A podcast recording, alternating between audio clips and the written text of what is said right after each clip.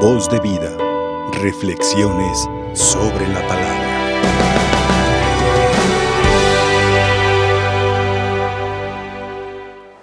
Una de las condiciones, o una, la básica, la condición más esencial que Dios nos pone para concedernos un milagro, para concedernos un favor, es nuestra fe.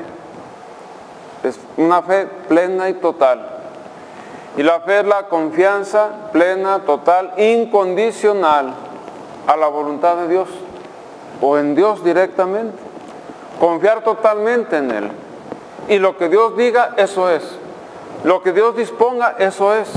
Esa es eso es nuestra fe. Confiar plenamente en el Señor. Por eso San Juan, en la carta que hemos escuchado, habla directamente de esta confianza. Consiste la confianza en Dios, dice, en que si le pedimos algo conforme a su voluntad, Él nos escucha. Y no solamente nos escucha, nos da lo que le pedimos. Si es conforme a su voluntad o si conviene a nuestra salvación. Podemos tener esa absoluta seguridad de que nos oye, de que nos atiende, de que nos da lo que le pedimos. Por eso en, algunas ocasiones el Papa Francisco nos ha invitado a toda la humanidad católica a unirnos en oración para pedir a Dios el final de la pandemia. ¿Y por qué no se ha acabado? Porque no tenemos fe, porque no le tenemos confianza a Dios, porque no tenemos seguridad en Dios. Dice el apóstol Santiago respecto a esa confianza, esa seguridad en Dios, muéstrame tu fe sin obras y yo por mis obras te demostraré mi fe. A veces decimos es que yo voy a misa cuando me nace y si es un elefante menos te va a nacer. Padre, es que yo soy muy católico, no voy a misa, pero yo soy muy católico. Tu abuela, pues qué, eso no es ser católico, eso es no tener fe. Amor de lejos, sálvese quien pueda. Aquí no respondemos eso, porque estamos en misa. Entonces, eso es lo que pasa. Eso es lo que pasa cuando decimos, yo creo mucho en Dios, pero no le hacemos caso. Es como quien, quien el día de las mamás, por ejemplo, le dice a la mamá, es que te amo mucho y que mira que aquí está tu, tu flor, tu regalo, que sea, lo que sea.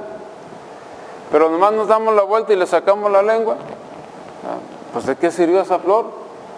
Puras mentiras. ¿eh? O de que eh, a veces cuando los que estamos grandes, que era cuando fuimos niños, y algunos niños todavía dicen, te juro por esta, ¿eh? que ya me voy a portar bien, y al ratito otra vez, pues, ¿de qué sirvió? Entonces no, no basta, no es suficiente eso. Dice otra frase célebre en la Sagrada Escritura, no basta con dar las gracias sin dar lo que las merece. No basta con decir yo creo. No basta con decir le tengo confianza. No basta decirlo. Hay que demostrarlo. Y se demuestra con hechos, no con palabras. Las palabras se las lleva el viento. Es como cuando en la actualidad, cuando vamos a comprar algo a crédito, decimos, no, no me anote, ya sabe que yo sí le pago. No, mi amigo, aquí está el documento, fírmelo. En cualquier tienda. Y en, las, en los abarrotes, con los vecinos, bien amigos, bien a todo dar, pero ahí en su cuadernito anota el que está atendiendo en los abarrotes. ¿Por qué? Porque sabe que fulano de tal tiene que ir a pagar. Y si no paga, pues ya no le fían. Y si no le demostramos a Dios que tenemos fe, pues ¿cómo va a decirnos el Señor, mira, aquí está lo que me pediste? O cuando, por ejemplo, cuando los niños o los adolescentes o algunos jóvenes quieren algo en casa y se lo piden a los papás, los papás que dicen, pues gánatelo. No hay nada más, no nada más pidas, gánatelo. Al menos pórtate bien, por lo menos pórtate bien. Y si no, tú pones la mitad, yo pongo otra mitad, o, tú, ponte a trabajar, no seas flojo, no seas perezoso. Hoy el Señor Tenemos, podemos tener la confianza y la seguridad de que siempre nos atiende, que siempre nos escucha, que siempre está atento a lo que nos hace falta. Le gusta que se lo pidamos, pero ya sabe lo que nos hace falta. Pero además nos va a decir, como dicen los papás a sus hijos, gánatelo. De vida.